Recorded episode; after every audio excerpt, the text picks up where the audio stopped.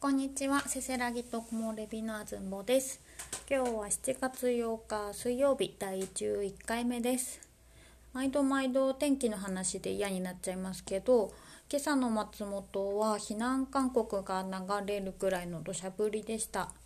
お昼前には雨も止んで青空が出てきたんですけれども、川が近いのでやっぱりちょっと怖かったですね。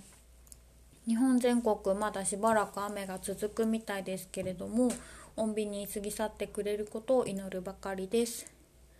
ちなみに安曇野も松本もこういう市からのお知らせがあると結構な音量の町内放送が外から流れてくるんですよね。スピーカーが設置されてるんですかね。今もちょうどラジオを録音しようかなと思っていたら大雨警報が解除されましたっていう放送が流れ始めたのです。流れ始めたので放送が終わるまでしばらく待ってたんですけれどもこれって東京でも仙台でも聞いたことがない気がするんですけど全国にあるんですかね。松本は乾燥注意報が出てますとかあと消防訓練のお知らせですとかくらいでそんなに頻繁には流れてこないんですけど安曇野に住んでた頃はですねやや音割れした町内放送が毎日のように流れてました。どこどこに熊が出たので注意してくださいとかどこどこのおばあちゃんが行方不明ですとかその後無事に見つかりましたとかですね平和だなと思いながら毎日聞いてました。さてさて今月はですね17日に誕生日を控えている私ですけれども先日早くも相方のしゅんちゃんから誕生日プレゼントをもらいました。トレッキングに行く時とか手ぶらでお散歩する時の軽くて小さいお財布が欲しいなって思っていたところしゅんちゃんが使っている If You Have というですねアウトドアブランドのお揃いのお財布をいただきました。記憶をたどる限り今まで長財布しか使ったことがないので何気に2つ折りのお財布を持つのは人生初な気がします。普段買い物はカードか電子マネーで済ませてしまうことがほとんどなのでお財布って昔ほど頻繁に開かなくなりましたよね。軽くて手のひらにすっぽり収まるコンパクトサイズで気に入っています。ちなみにこれまで使っていたのは安曇野で洋服作家をしているぽいちゃんというですね友人のヘンプコットンのお財布を使っていました。こちらも肌触りが優しくてお気にお気に入りなのでうまく使い分けていこうと思います。いつも前置きが長いので今日はサクサク本題に行こうと思います。最近ふとみんな普段どんなブログ読んでるのかなって気になったので今日はブログをテーマにお話をしようかなと思います。我が家では昨日誰々さんのブログで読んだんだけどみたいにそれぞれが読んでるブログの話がですね時々話題に上ったりするんですけど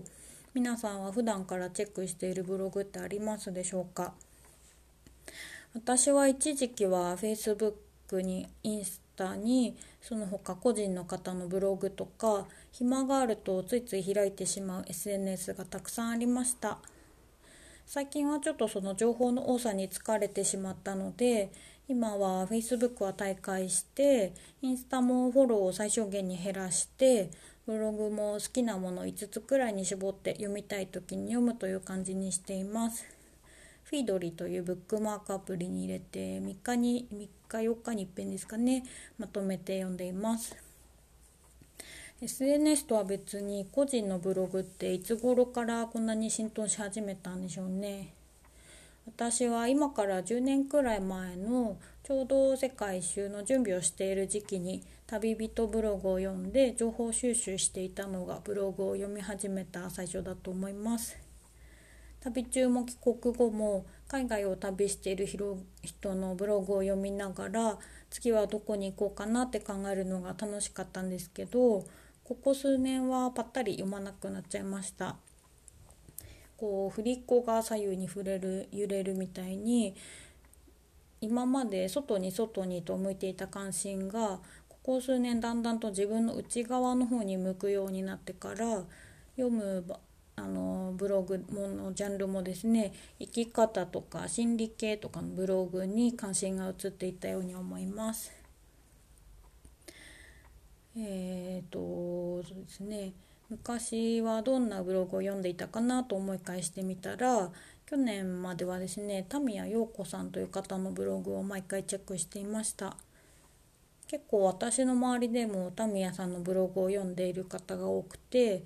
一度は私は東京の講演会にもですね足を運んだことがあるくらいなんですけどこちらもいつの間にかばったり読まなくなっちゃいました。別にブログが面白くなくなったとかタミヤさんを嫌いになったとかそういうんじゃ全然ないんですけど今振り返るとその頃私は自分の両親との距離感だったりお金って何だろうなってすごく考えていた時期でもあってそれがちょうどタミヤさんの経験談とか考え方に合致するところがあったんでしょうね。ブログに背中を押されたりヒントをいただくことが何度もあったんですけれどもそれから1年くらい経って今は家族のことに関してもお金のことに関してもはっきりと答えは答えとまではいかないまでも自分の中で落としどころを見つけたというかわだかまりがそこまでなくなったのもあってタミヤさんのブログも徐々に卒業したのかなって思います。人間関係でも一時期ぎゅっと濃い交流があってもその後ばったりと音沙汰がなくなったりすることってありますよね。私は今年の初めにそれまで Facebook で緩いつながりだった友達とその子が集めてくれたお友達5人がですね集って小冊子を作るという企画に参加させてもらったんですね。Zoom なんかを駆使しながら打ち合わせを重ねて無事に創刊号を1冊作ったんですけど第2号の打ち合わせをしている頃にちょうどコロナ騒動が始まってなんとなく次にみんなで集まるタイミングを逃したまま第2号以降の観光は残念ながら流れてしまいました。一時期はそのメンバーと毎日のようにメールしたり電話したりと頻繁に連絡を取っていたのでその打ち合わせがなくなってからしばらくはあの時の熱量は何だったんだろうなって自分の中でモヤモヤを解消するのに時間がかかったんですけど本という形では継続できなかったもののその時期に得たものって他にもたくさんあったなって今は思います。周りにあんまり物書きの友人がいなかったので文章で自分を表現する仲間ができたことも嬉しかったしコンビニで印刷するような簡単な冊子ではあったんですけれども企画から編集印刷と本を作るってこういう感じだ感じなんだなって知ることができたのは大きな収穫でした昔は好きか嫌いかの感情で物事を何でも二分する癖があったんですけどそれって多分相手が自分の思い通りに動いてくれたら好きで思い通りにならなかったら嫌いになるっていう子供じみたジャッジですよね。お互いのアンテナがたまたま共振した時にギュッと距離が縮まってそのアンテナがまたそれぞれ別のものに向いた時には程よい距離感まで自然と離れていくっていう何て言うかこう水面に浮かぶ葉っぱがですね緩い川の流れに乗って「こんにちは」したり「さよなら」したりするみたいにいつも一緒にいることだけがいいんじゃなくて離れていても尊重し合える関係性があっていいんだろうなって少しずつ考えられるようになりました。話をブログの本題に戻すと私がここ最近ですねかれこれ2年以上ですかね継続して読んでいるのは南 A アシュタールさんというですね不思議な名前の方々の書いているブログです。内容はいわゆるスピリチュアル系に分類されるとは思うんですけれどもよく言われる引き寄せとかアセンションとかそういうふわふわしたスピリチュアル用語は全然出てこなくてもうちょっと地に足がついた内容なので毎回へえと思うことが多くて気になって読んでしまいます。最近 YouTube も密かに開設されたんですけれどもいきなり宇宙人のお話がテーマになっていたりしてですね人に勧めるのにはもう少し投稿が増えてからにしようかななんて思いながら個人的には密かに毎回楽しみにしています。あとはひらがなで佐藤光郎さんというですね沖縄の方が書いているブログも結構長いスパンで読んでいます。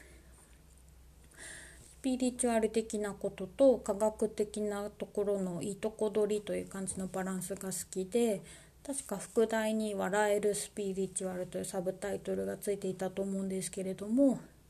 難しい内容の時でもですね語り口調が面白いのでサクサク読めます。更新頻度が高いのでまとめて読む派の私はなかなか最新記事まで追いつかないんですけど当たり前の裏側というか今まで光を当てることがなかった恋の裏側的なところにですね視点がフォーカスされていて考えさせる内容が多いです。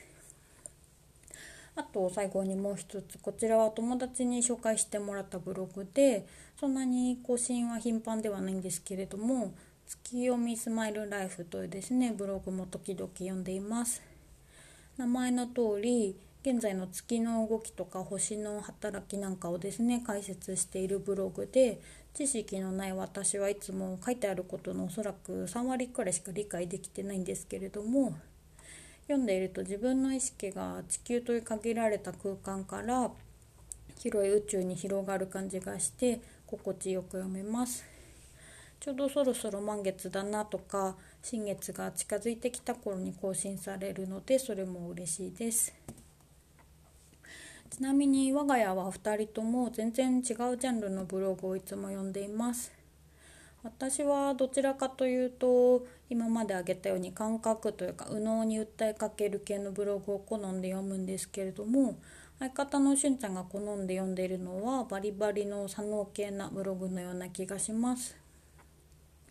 しゅんちゃんは高城剛さんという方のですねメルマガを長年購読していて時々私にもこれ良かったよと送ってくれたりするんですけど読んでみると行間がほとんどなくってびっしり文字が描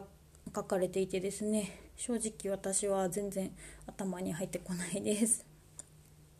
こちらはラジオの話で出てくることが多いんですけど最近は西野昭弘さんとかですね池早さんという方の名前もよく出てきたりします。昔の私だったら同じコンテンツをコンテンツを一緒に楽しみたい欲の方がすごい強かったんですけど自分一人だとなかなか自分の興味の範疇を超えたものって手を出さないので文化部に所属しながら運動部にも顔を出してみるみたいな感じでですね紹介してもらったことをきっかけに今まで踏み込んだことのないジャンルを覗いてみるのも最近は楽しいです。そんな感じで今日は私が普段読んでいるブログを紹介してみました。どうでしょうか？このブログ読んでるとかいうも知ってるとかいうものありましたでしょうかね？ブログとかラジオとか YouTube とかですね。最近はいろんな媒体があって場面場面で使い分けられるのでいいですね。これおすすめだよってものがあったら是非教えていただきたいです。ではでは今日はこの辺にしてみます。あつんぼでした。ではまた。じゃあね